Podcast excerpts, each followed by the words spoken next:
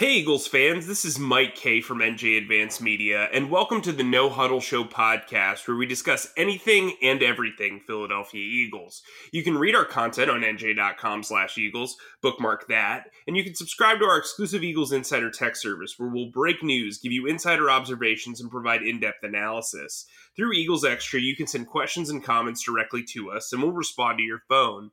With me today, as always, is my fellow Eagles beat reporter and kind of do it your all Sixers writer, Chris Franklin. Uh, today, we're going to discuss the Eagles depth chart, our takeaways from the offseason program, and break down the most interesting battles for training camp. Chris, it's been a while. How you doing? Not bad, man. It has been. I miss talking football with you. It, it was. It's been great, like talking talking to everybody else who was uh to this podcast. How are you feeling? I'm I'm doing well. Uh, so for our audience, I know that we've been away for a, a, quite a bit, uh, almost a month, um, but we're back and raring to go. Uh, I had unfortunately some family uh, medical stuff that I needed to kind of see through. Everything's solid right now, um, and then Chris has been covering the Sixers relentlessly, so we've just kind of haven't been on the same time length, uh, time wavelength or whatever. But uh, I'm happy we're back. We're ready to roll. Um, look, I mean, the offseason program, it's very hard to take away, you know, information from, you know, guys running on air and no seven on sevens, no 11 on 11s. Um, you know, we'll, we'll talk about a roster move that was kind of came out of left field and kind of showed how little you could really glean from you know availability for three separate practices that were only you know available for stretching and individual drills. We'll get into that, but um, Chris, let's talk about this roster move. Uh, so the Eagles brought three wide, oh, sorry, three quarterbacks to uh, the offseason program. Obviously, Jalen Hurts, the presumed starter, Joe Flacco, the presumed veteran backup. Uh, and then they brought in, they signed Jamie Newman as an undrafted free agent. They didn't draft anybody uh, in in during draft weekend, and you know we just kind of assumed Jamie Newman was competing against himself for the third job. The Eagles typically take four guys to training camp, um, and then we just presumed that he was going to be the guy taking the majority of the preseason action. Like as a matter of fact when I did the preseason release just uh I mean just Tuesday, I used Jamie Newman's picture for the article because you assume that this was going to be the guy who really got to take advantage. And if there was one undrafted free agent that you felt like could make the team, it seemed like it would be Jamie Newman just because he was competing with nobody but himself. At worst, he was going to be on the practice squad. He couldn't even make it to training camp. What's your take on this? I think that's for me. I, it was very concerning because the the guy had looked like at least what I've seen from his tape back from his Wake Forest days and what I've seen during camp, like with his arm, the guy has the physical traits to be an NFL quarterback. I mean, he's got the size, he's got the arm as well. I don't know if it was a thing where he didn't pick up the offense. I don't know if he struggled or couldn't get the timing down. But I mean, for I don't even know if he got felt like he can get a better offer somewhere else and ask for his release. I mean, it, it comes very it's a very curious move and this team needs a developmental quarterback because you're running into the season with Jalen Hurts who likes to use his legs so you know there's the opportunity that he could take some shots. You have Joe Flacco who's probably probably either this year or next or if he decides to come back for a year after this will be his last year. There's nobody else behind them right now. I mean unless they plan on uh, converting Tyree Jackson back from tight end back to a quarterback to fill that role I just don't know what they're going to be able to do with that position. And it, they have to find somebody soon with camp coming up in about a couple months. Yeah, uh, I mean, I think people will say, you know, it's not that big of a deal. We know that Jalen Hurts will be on the roster. We know that Joe Flacco will be on the roster. Um, but it's a matter of reps. So the third, eh, for those who aren't familiar, during training camp, the number three quarterback doesn't get a ton of reps, but during the preseason, you obviously don't want to put your starters out there. And with there now being a 17 game season, the the rush to put Jalen Hurts or Joe Flacco out on the field is kind of like negated. So you basically have this situation where maybe Jalen Hurts plays two series in the final preseason game or the second preseason game. Maybe Joe Flacco plays two series in another uh, preseason game. But really, other than that, you're probably going to not risk uh, either one of them to sloppy preseason action. And so, look, they need a guy who can take on reps. Like Doug Pederson and, and Andy Reid typically have four quarterbacks. Um, you know, Chip Kelly had four quarterbacks in camp. Uh, this team has two. And, you know, most of the young talents kind of, unless you're like looking at Ryan Finley, who just got cut by the Texans after being traded from the Bengals, I, I don't really know who you're bringing in uh, to take on those reps. That's the thing about Jamie Newman. He was essentially an arm. Like, yeah. at, at, at, with training camp, like I got into this debate with uh, a, a, reader um, on Facebook basically the reader was like the Eagles don't have a, a light, eh, you know, a, a, a, crowded depth chart. And I said, well, from a number standpoint, they do. Uh, or sorry, they don't have a light depth chart, but from a number standpoint, they do because Trevon Grimes, who was just waived injured, um, we exclusively reported on Eagles Extra uh, and on NJ.com that he had suffered an, or that he had suffered a knee injury and underwent a procedure. Um, he's probably done for the year unless the Eagles agree to an injury settlement with him at some point this offseason. Um, and then they also cut Khalil Tate, but like their numbers at wide receiver, they don't have a lot of guys. Like, sure, the competition is all there, all the guys you'd expect to be part of the the competition, but man, like. Uh, you, you it's interesting to study the numbers of guys being taken to camp because they've gone very heavy on running backs they've gone very heavy on offensive line um, but there are reps to be taken up at quarterback you don't want a guy to have a dead arm by the end of camp uh, you know i mean i mean you know you can speak to this speak to this from from a quarterback standpoint like you can't be throwing as often as is being asked and then go and prepare for this regular season right Exactly, and you don't, and especially early on, you'll feel you'll see the first couple weeks if you throw a lot as much as the routes they run during warmups. If just just think about a normal a normal day. They, throw, they have to warm up to get their arm loose. They have to throw the routes during the games. They have to throw when they're throwing 7 11. throw against 11, 11 11s. You're that much stress you're putting on your arm. You think, well, their quarterback should get used to it. You get to a point that it won't show up in the first two, three, four weeks, but you get to the middle of the season and you it starts to wear on you, and then you start to lose zip on the ball, and then that turn could turn into more interceptions, bad balls, and completion. So it's a domino effect, and they have to, they really truly do have to find a quarterback sooner than later, and especially if it's a younger guy, because you can get as many mental reps as you can. And, I know they say it's important to get mental reps looking at the film and everything that's associated with it. But unless till you get onto the field and you get a true feel of the players you're playing with, and you get to see the routes that are developing in front of you, it gets a little tough. And to ro- roll in with two guys, they, they I, can for the life of me, I can't see them going in with just two guys. I th- I wouldn't be surprised if they sign somebody within the next couple weeks, maybe two, to and then have a competition back for that third spot, and then somebody else goes for developmental. But they have to do that for the sake of both Flacco and Hurts's arms. They're going to fall off if they don't. Yeah, I mean, and we're not saying that they need the upgrades in talent because that's just simply not there. You can argue where you would put Jalen Hurts in, in like the grand spectrum of quarterbacks, but like from just a, a general like inventory standpoint, especially in training camp, you need some camp arms. Like you can't just do this. You know what I mean? You need like yes, they have quarterbacks, former quarterbacks on on the coaching staff. Alex Tanney is a um, an analyst for them. I mean, he just was playing for the Giants last year. Sure, he can throw around, but realistically, you want to develop guys, and I think you know having a practice squad quarterback who understands the offense as much as possible is really important. You know, we bring up the mental reps, but like they need to get a playbook in a guy's hands. You know, they've just I don't want to say they've wasted the last month on Jamie Newman, but they have. So, you know, now they now they've got to figure out what they're going to do at quarterback. I was kind of surprised they only brought three into the offseason program to begin with.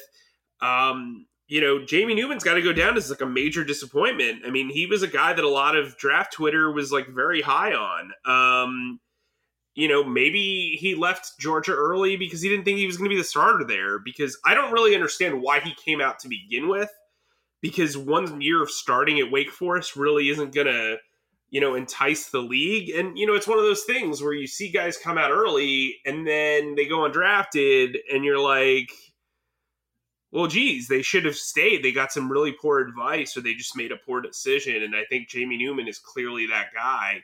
Um, Can I add one more thing as well? Yeah, too, yeah, of as- course. When it another thing that you think you want Hurts to spend as much time with the top wide receivers to build that chemistry, because one thing that they haven't been able to do so far is the scramble drills. I mean, we've seen Hurts move around the pocket and all that stuff's unpredictable most of the time, but when you get a sense when you have a feel with your receivers go hey you know he's going to move to the left so i'm going to break off my route at a certain point here. You need to get that chemistry or get that feeling and you want Hurts to spend more time with Devonta Smith. You want him to spend more time with Reagor to get that feeling. You don't want him throwing to Jhamon Ausbon a lot because to be honest how much are you going to see Ausbon on the field with Hurts at the same time so that's another aspect that they have to get another uh, that that's not really going to be a main talking point, but you want Hurts to spend take that time with the the top three or four receivers,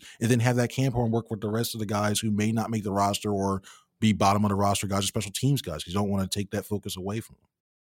Yeah, I, I agree. I think, look, there's a lot of like a lot of people on Twitter were just like, why does this matter? I mean, I think in the grand scheme of things, to take care of your quarterbacks, you have to, you know, you have to go through an inventory check, right? You have to be able to put enough bodies on, on, on, you know, on the roster that you feel like you can manage wear and tear. And I just kind of think, um, you know, look again, not a lot of wide receivers on the depth chart. Not at least from a training camp perspective. Not a lot of you know pass catchers, and so I think I, I do wonder if they're just like, well, let's just put as much time and effort into the two guys that we know we have.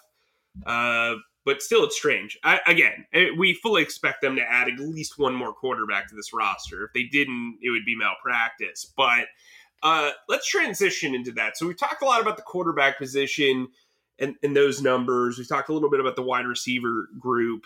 Um, let's talk about running back because I think running back is is a very intriguing position for this Eagles team. We got to talk to Jemal Singleton, the new running backs coach, the other day, and he kind of laid it out to where he said the rotation could be anywhere from two guys to four guys. It's just a matter of finding like different attributes that players have. And if you study Nick Sirianni and the staffs he's worked for, it's constantly building around roles.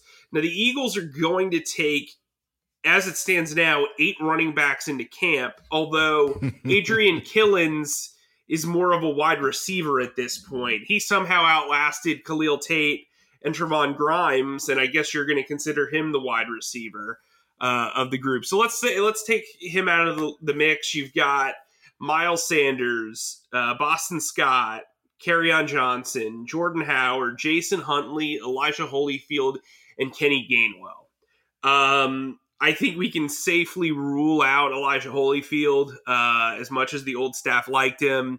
Um, he's just kind of there. I, Jason Huntley, I don't feel good about anymore um, with the addition of Kenneth Gainwell. Uh, Jordan Howard's really interesting. I, I, know the the fan base and the franchise has some loyalty to him. I just I didn't see it last year. What's your take on the running back group? Well, I thought when they brought on Johnson in, I thought that spelled trouble for Jordan Howard Agreed. because one of the main things that Jordan Howard was known for was his pass blocking, and for him to share his knowledge with guys like Sanders and Scott. And when Johnson, who is probably say arguably a better pass blocker than Jordan Howard and can still give you some pass catching out the backfield, I thought that's I thought that was a big red flag eh, that he may not be around on the roster. I mean, and it didn't help that uh, Kerryon Johnson also took a pay cut to try to be uh, more affordable for the team too. So I thought that that was pretty interesting. I agree. Jason Huntley.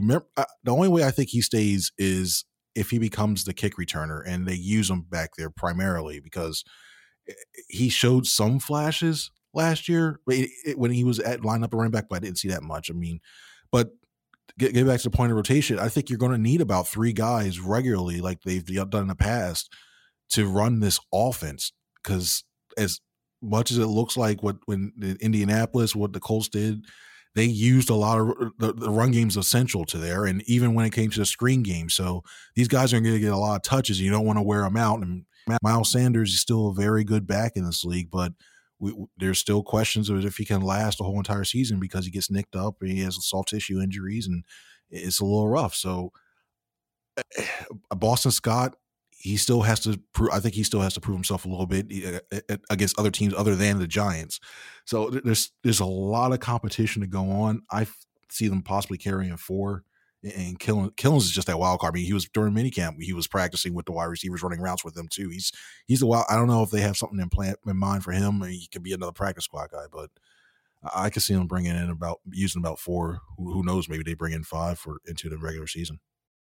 Yeah, I think where I stand right now, uh, I've got Miles Sanders, Boston Scott, Kerryon Johnson, Kenneth Gainwell, and then if they keep a fifth guy, it'll be Huntley as the returner. Let's get into wide receiver. So I brought up their numbers. Uh, we'll add Adrian Killins to the list, so he'll he'll be one of the nine. Now you could say nine wide receivers. You know they're only going to keep six or seven, uh, you know, five to six wide receivers. So what are you worried about? Well there's a lot of routes run during training camp, like a lot. Guys are consistently moving, and and you you're to have injuries. You're to have soft tissue injuries, as Chris brought up. Typically, you want to bring in ten to eleven, maybe even twelve uh, wide receivers because when you think about it, look, DeVonta Smith's to maybe play a couple of series in training camp. Same with Jalen Reagor. Uh, Greg Ward really doesn't need to play in in the preseason. Uh, Travis Fulgham probably doesn't really need to play in the preseason. So that's four guys right there that don't need to play in the preseason. So then you're down to JJ Arcega Whiteside, Jhamon Ausbon, the undrafted rookie, uh, John Hightower, Quez Watkins, and then Adrian Killen. So that's five guys. Um, and if you have an injury or two, you know, you've got really low numbers. Now, that said, they do have some former wide receivers at tight end, like Hakeem Butler um, and you know, Caleb Wilson can play wide receiver as well, but it's just a weird uh, number count. Obviously, there's a report out that they're going to sign Michael Walker, former return room receiver for the Jaguars. He'll be kind of a camp body, maybe make the practice squad. So, so let's talk about it like it's ten. Okay, so you've got DeVonta Smith, Jalen Reagor, Greg Ward, Travis Fulgham. I think the four of those guys are going to make the roster for sure. Uh, as much as Greg Ward is just a slot receiver, I think they value his leadership. I think they value his intelligence. Uh, then from there, if they keep six, you've got uh, John Hightower, Quez Watkins, J.J. Arcega Whiteside, Jhamon Ausbon, Adrian Killins, and then Michael Walker. So those are six guys competing for two spots. How do you see the wide receiver group shaking out, Chris? Well, I agree with you when it comes to Ward. I think he's he is it's funny to say this, but he's kind of like the old guy of the group now. He's right. he's, and so young. And he's yeah. and, and and just given this team's cap situation, that they they need guys like that. But I agree with you. Smith, Fulgham, Reagor, Ward, those are your top four.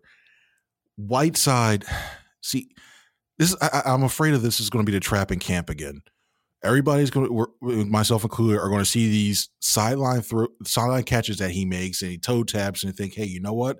It's a new crews, a new coaching staff.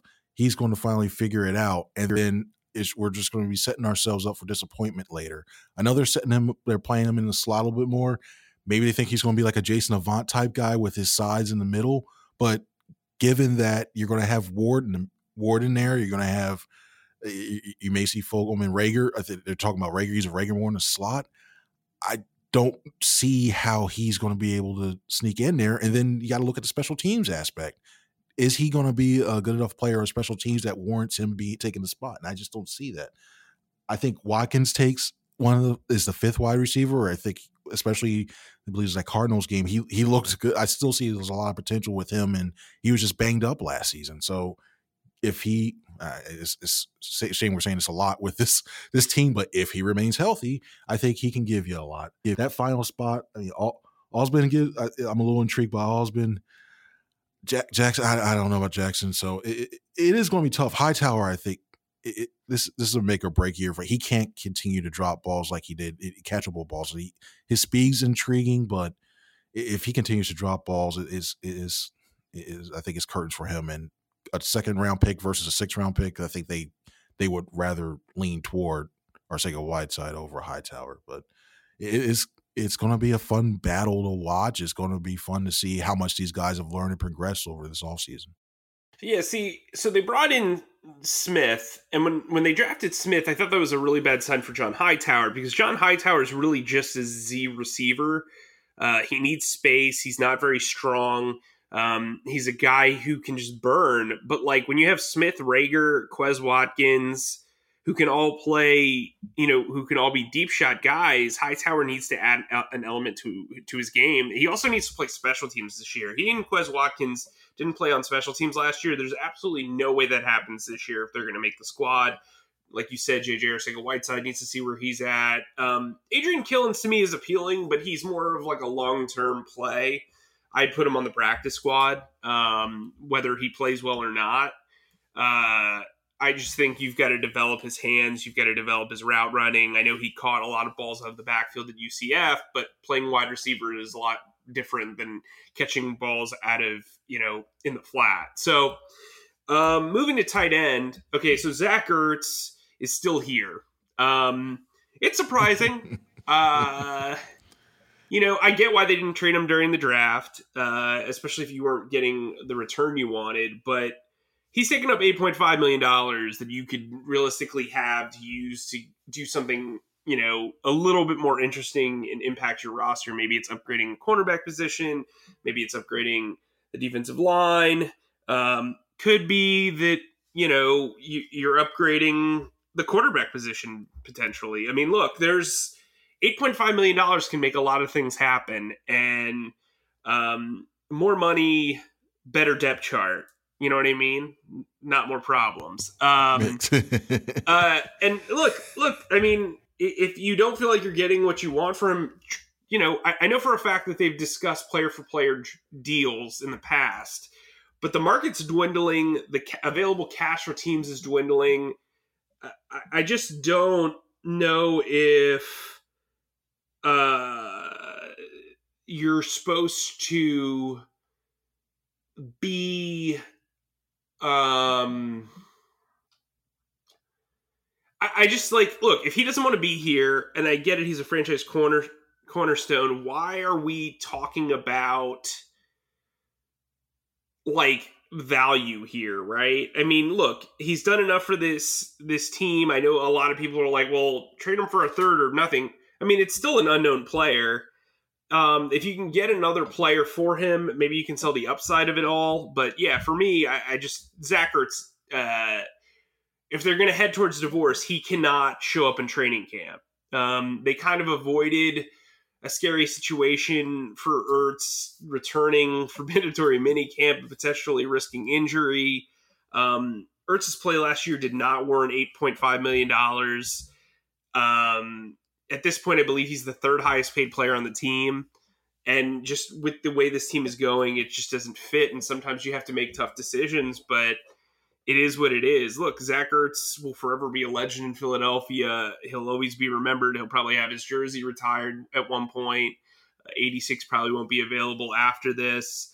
But like, it's time. Dallas Goedert is in the final year of his deal. If you're going to pay him, you've got to figure out where where he's at as number one tight end. And then behind that, there's like a mixture of project players and afterthoughts. So Hakeem Butler, a wide receiver turned tight end. Jason Croom, who has been like on multiple practice squads, but has seen some occasional action. Tyree Jackson, who you mentioned before, quarterback turned tight end. Jake uh, Jack Stoll, an undrafted uh, tight end from Nebraska, and then Caleb Wilson, um, the son of Chris Wilson, the Eagles' former defensive line coach who played on special teams last year. What's your thoughts on tight end? Well, first off, thank you very much for giving me the thought way of saying more money, more problems. Now I have images of Howie Roseman and Andy Weidl now in red suits singing around with uh thanks. So with Biggie. So thanks for that.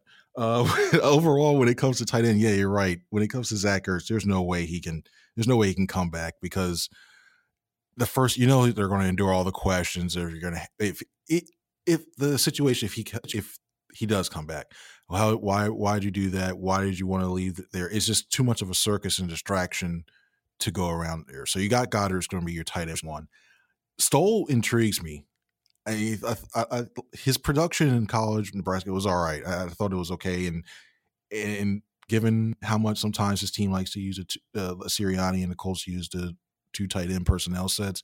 I think he fits well, and I think he's a better blocker than a lot of these other guys that are that are available because you have like Butler and Jackson, like and other guys that are converted to playing this position.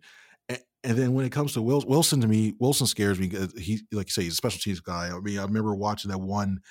He was doing the one-on-one blocking, uh, one-on-one blocking drills, and it, it, it scares me. So unless he's going to be a, another special teams contributor, uh, eh, eh nah. Croom I I really think Croom could be a guy who's that third tight end that they keep. I, I thought he did well for the role that he played last year, so I wouldn't be surprised that. And then you know you got Richard Rodgers still lingering around, and like you like you mentioned earlier today that the Eagles have about four million four point nine million dollars available in their cap space. Bringing a guy like them, if he's willing to come back, say for a one year deal that's within there, I think that's that, that might be the route to go. But it, it it's certainly it's certainly to it, they may be big on numbers, but when it comes on talent behind Goedert, it's just a lot of question marks that are sitting there.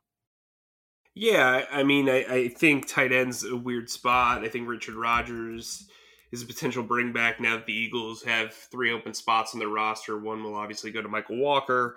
Um, yeah, it, it's interesting to watch. Watch them do something interesting the second we're done with this podcast. That's part of the reason why we haven't been able excuse me, to record very often because we're just waiting for the next shoe to drop. But uh, let's move to the offensive line. This is a big group. I'm not going to name everybody.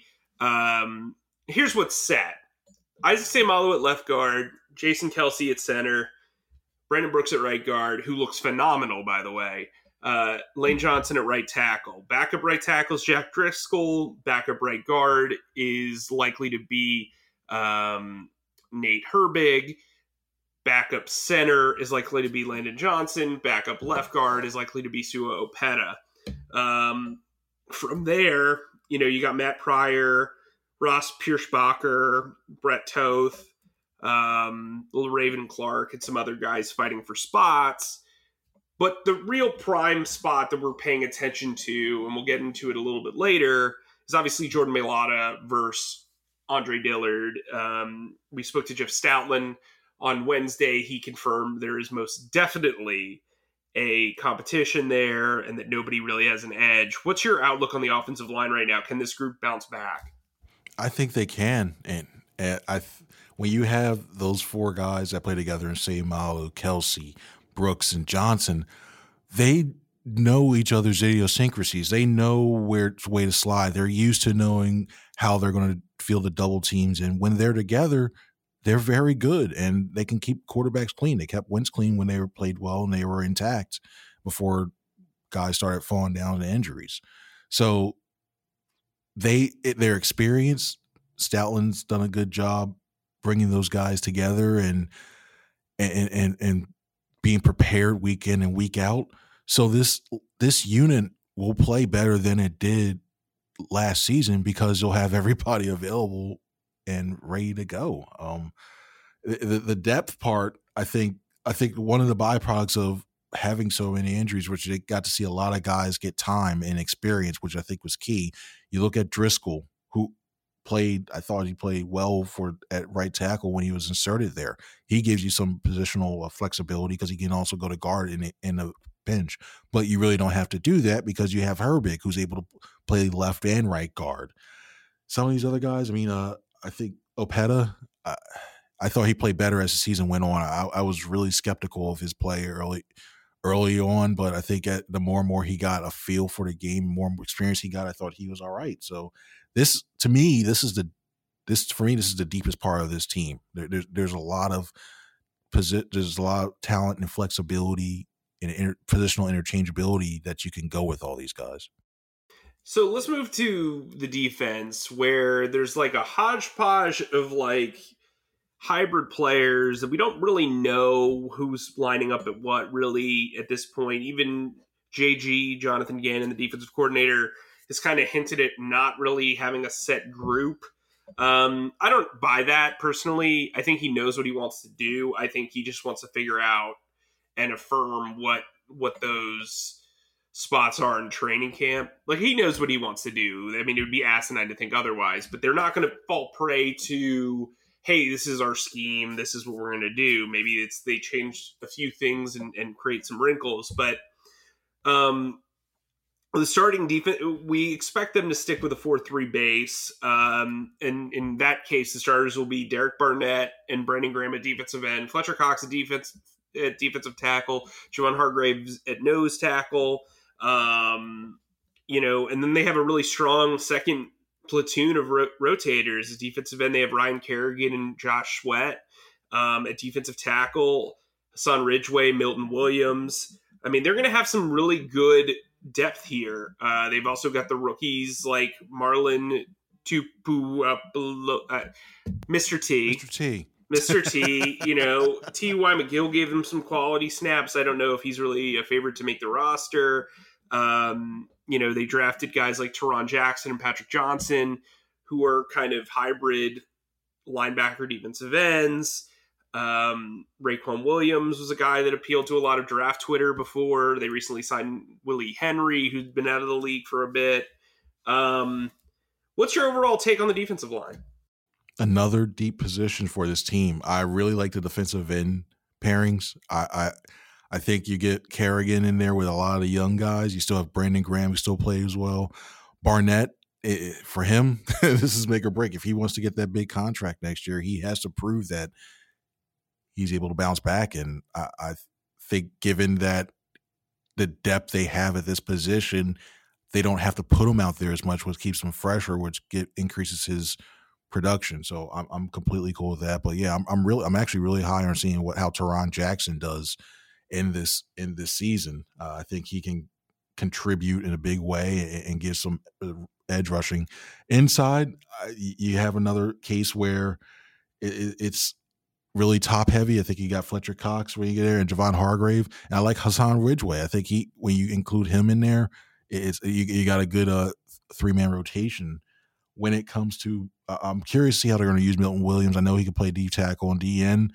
I I think he's more to fit, fit a defensive tackle, and I and I'm curious. He's got the speed and the power to be inside, which is going to be per, is is great because if you got another player who's as strong as the number the bench press numbers he put up and, and the strength he has, I mean, you got a guy on the inside that can push back guards and and push that pocket back into a quarterback. Eh, I tell you from experience, it, it makes you, give you some happy feet. So it, it's good that they have that. I mean, Ty, I think Ty would be probably the fourth guy in there. Raequan Williams, I think he's more of like a. Th- I think he's more of a three four guy, but he keeps me back. I mean, short yardage, he's a good player there. But overall, I think this uh this is a it's, it's another very deep position defensive group. So we move on to linebackers. As we mentioned, they're kind of hybriding it up. Jaquan Bailey is built like a linebacker. Uh, there, there are reports out there that Genard Avery and Joe Ostman could move to linebacker, which would be interesting. They'd probably play the Sam role. Um, you know, Ryan Kerrigan has obviously played a lot in three, four defenses as an outside linebacker. That's intriguing. Um, but as far as the overall linebacker group, you look at Shaun Bradley, TJ Edwards, Alex Singleton, Jacoby Stevens, Rashad Smith, Davion Taylor, and then Eric Wilson, who's going to be leading the charge uh, at Mike and Will linebacker. Um, when we were at practice the other day, Eric Wilson and uh, TJ Edwards were the nickel linebackers, uh, which was a little surprising because you would think that Alex Singleton would be better in space than TJ Edwards. That could have been a red herring. Um, I fully expect if they do have a traditional 4 3 front, the base would be uh, Wilson at Will, um, uh, TJ Edwards at Mike, and Singleton at Sam. And then, um, depending on the situation, maybe they would do uh, either Edwards or Singleton with Wilson. But Wilson's being pegged as the guy. Uh, he's coming off a really solid uh, season with the Vikings, where he had uh, three interceptions and three sacks. He's clearly going to influence the game on passing downs, which is something they've needed at linebacker for a very long time. Uh, he signed to a one year prove it deal, but her, perhaps he could be kind of an Alshon Jeffery-like case where he could earn an extension um, after a really positive start. But they're liking what they're seeing from him from a from a from a leadership standpoint. Um, we looked at last year's draft picks, Davion Taylor and and Shaun Bradley. They're going to have to make compete to make this roster. Um, I think they have a good shot. Uh, Jacoby Stevens is another guy who I'm intrigued by, who's more of a hybrid player. But if Patrick Johnson and you know Ostman and Avery are, are moving to linebacker, this is a really like crowded group. Not from a talent standpoint, but from a number standpoint. So it'll be interesting to see how that competition shakes out. What do you think about linebacker? Well, I think the one thing because these guys are so light, they went athletic and for speed for I think for more coverage reasons. And I think that's why they beefed up along the defensive lines to try to keep these guys free from being absorbed by the, the linemen. They, are very. I, I, like the athleticism of this group. I mean, a lot. A lot of these guys. I, I look at a guy like Wilson. I look at a guy Singleton. These guys can move from sideline to sideline, and they have the speed. So that's a very, very good. I think that's a very good attribute. I'm still worried about the run defense when it comes to them, and, it looked like at times because of their size, they took they absorbed a lot of those blocks. They weren't able to get off get off of them, and that's where you started to see four, five, six yard chunks at times. This defense they couldn't get off the field. Overall, I think we look at I, I, I like having Wilson, Singleton, and I like Edwards as, as that as a, as as a Sam for myself. I think I like I like him as a, as a Sam on there because I, I don't think you can take him off the field because I think Singleton definitely Singleton's better in coverage than you have there. But uh, Jacoby Stevens is real interesting, and I, I really wonder if he, he's the new big nickel type of guy, and they put him at linebacker just for that reason. So and they put, or they play a little bit more four two five, and even though he's quote he'll be the quote unquote fifth guy. It's real interesting. You can use because of his skill set and his size. I think you can use him in so many different roles, and I, I wonder what Gannon had. I think Gannon might have like a has a little special package that's for him to, to use them in different things. So uh, he may hold that close to the vest. I, am really, really intrigued by Stevens, but it's a very athletic group. Yeah, I think I think that's very clear. So we'll go to the defensive backs, and this group again crowded, but for for number purposes in training camp. I mean, you know, you look at the cornerbacks. You've got Darius Slay, uh, Zech McPhearson, Josiah Scott, Nate Meadors, Avonte Maddox, Craig James, Lavert Hill, um, Michael Jacquet, uh, Taylor, uh, oh, and, and Kevon Seymour. Um, look, Darius Slay is going to be the number one. Avonte Maddox is probably going to play in the slot. Uh, they seem to like Craig James a lot more than we do. Um, Zech McPhearson's intriguing, but I don't know if he's going to start off the bat. Um, they did interestingly give him number 27, which I found uh, kind of a, an eye opener. Um, look, I think there's no question this group needs to have an upgrade at the number two cornerback spot. Um, I like a group of Slay, Steven Nelson, Avonte Maddox, Craig James, Michael Jacquet, and Zech McPhearson over a group of Darius Slay, Craig James, Avonte Maddox, Zech McPhearson, Michael Jacquet, um, and uh, like Kevon Seymour, so or Josiah Scott. Um, so yeah, I mean, then you move to safety. Anthony Harris, um, Rodney McLeod might not be able to play right away because of his ACL surgery. You've got K'Von Wallace, who would probably take McLeod's spot in the lineup if he couldn't play. Marcus Epps, Grayland Arnold, uh, Andrew Adams, Elijah Riley. Uh, that group's a little bit better set up, I think, depth wise than we probably give them credit for. Uh, mainly because of the addition of Anthony Harris. So, what's your take overall in the secondary?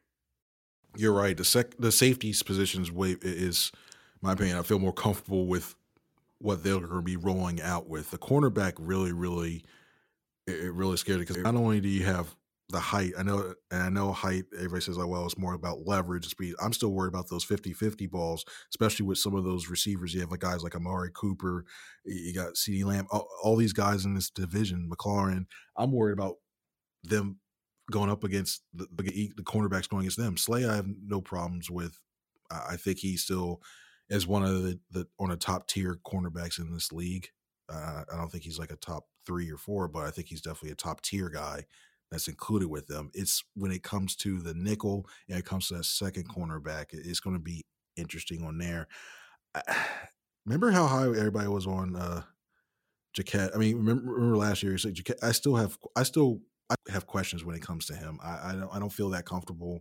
I, I, I, I was a little worried about the way how he came out, his stance a little bit early on, and, it continued on in his injuries. So I, I'm not really I'm still really concerned about this cornerback group, and and there's still time. I mean, it's past June first, so there's still a lot of guys out there. You mentioned Nelson, who I'm also very high on, but they they ha- if if they don't find something to some way some person to address that second corner, it might be uh might be a long long year in that secondary.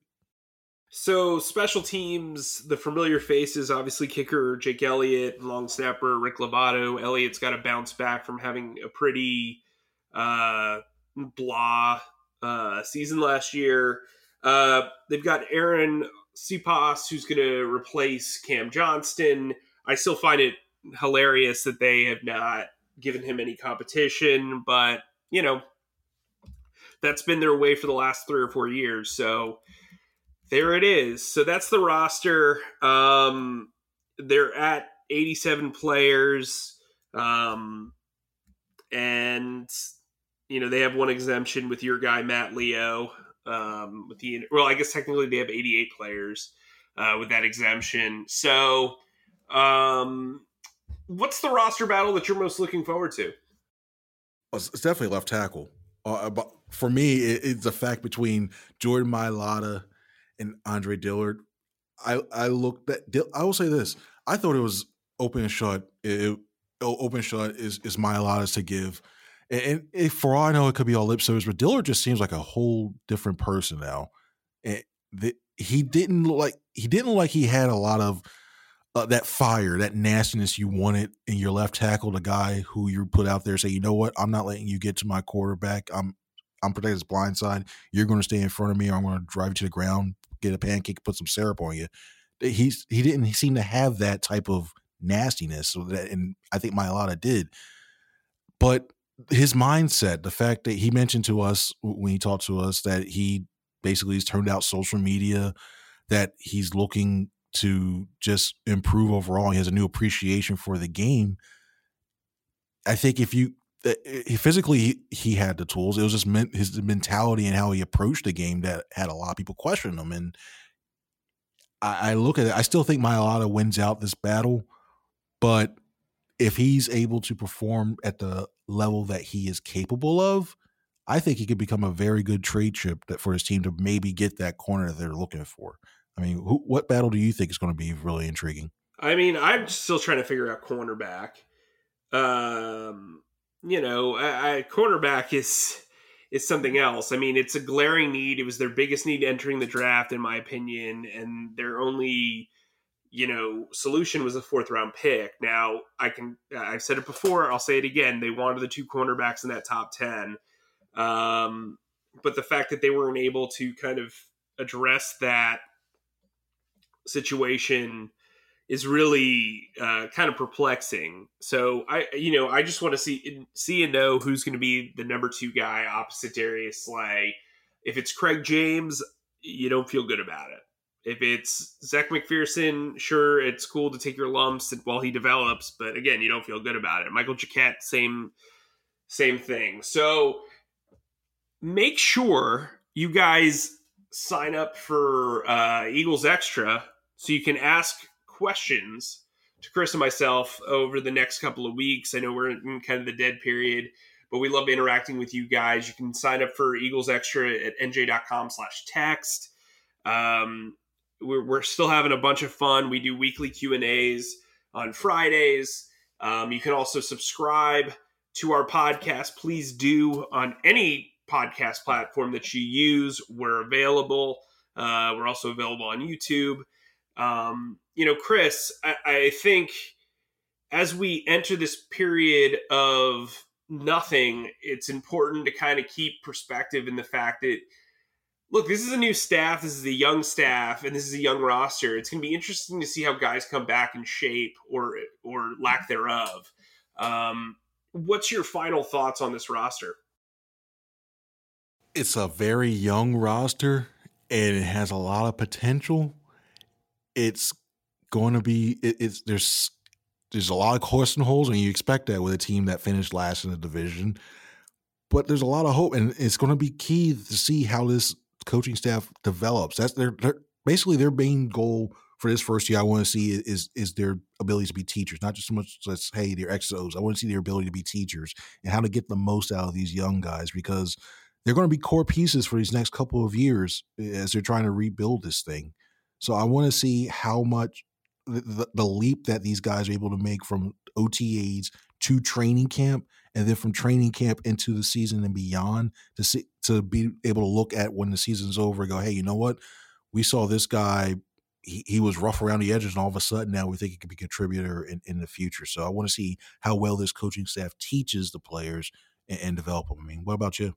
Well, I, I mean, look, I I think it, it's it's interesting. You know, uh, Howie Roseman said after the draft that there are more there's more than one way to skin a cat, which I don't really understand that adage uh, at all. But um, so I, you know, I get the vibe that they're not done adding to this roster, and so I'm intrigued by what could come. Uh, so for Chris, I'm Mike. We'll talk to you really soon. Thanks for listening to the No Huddle Show podcast.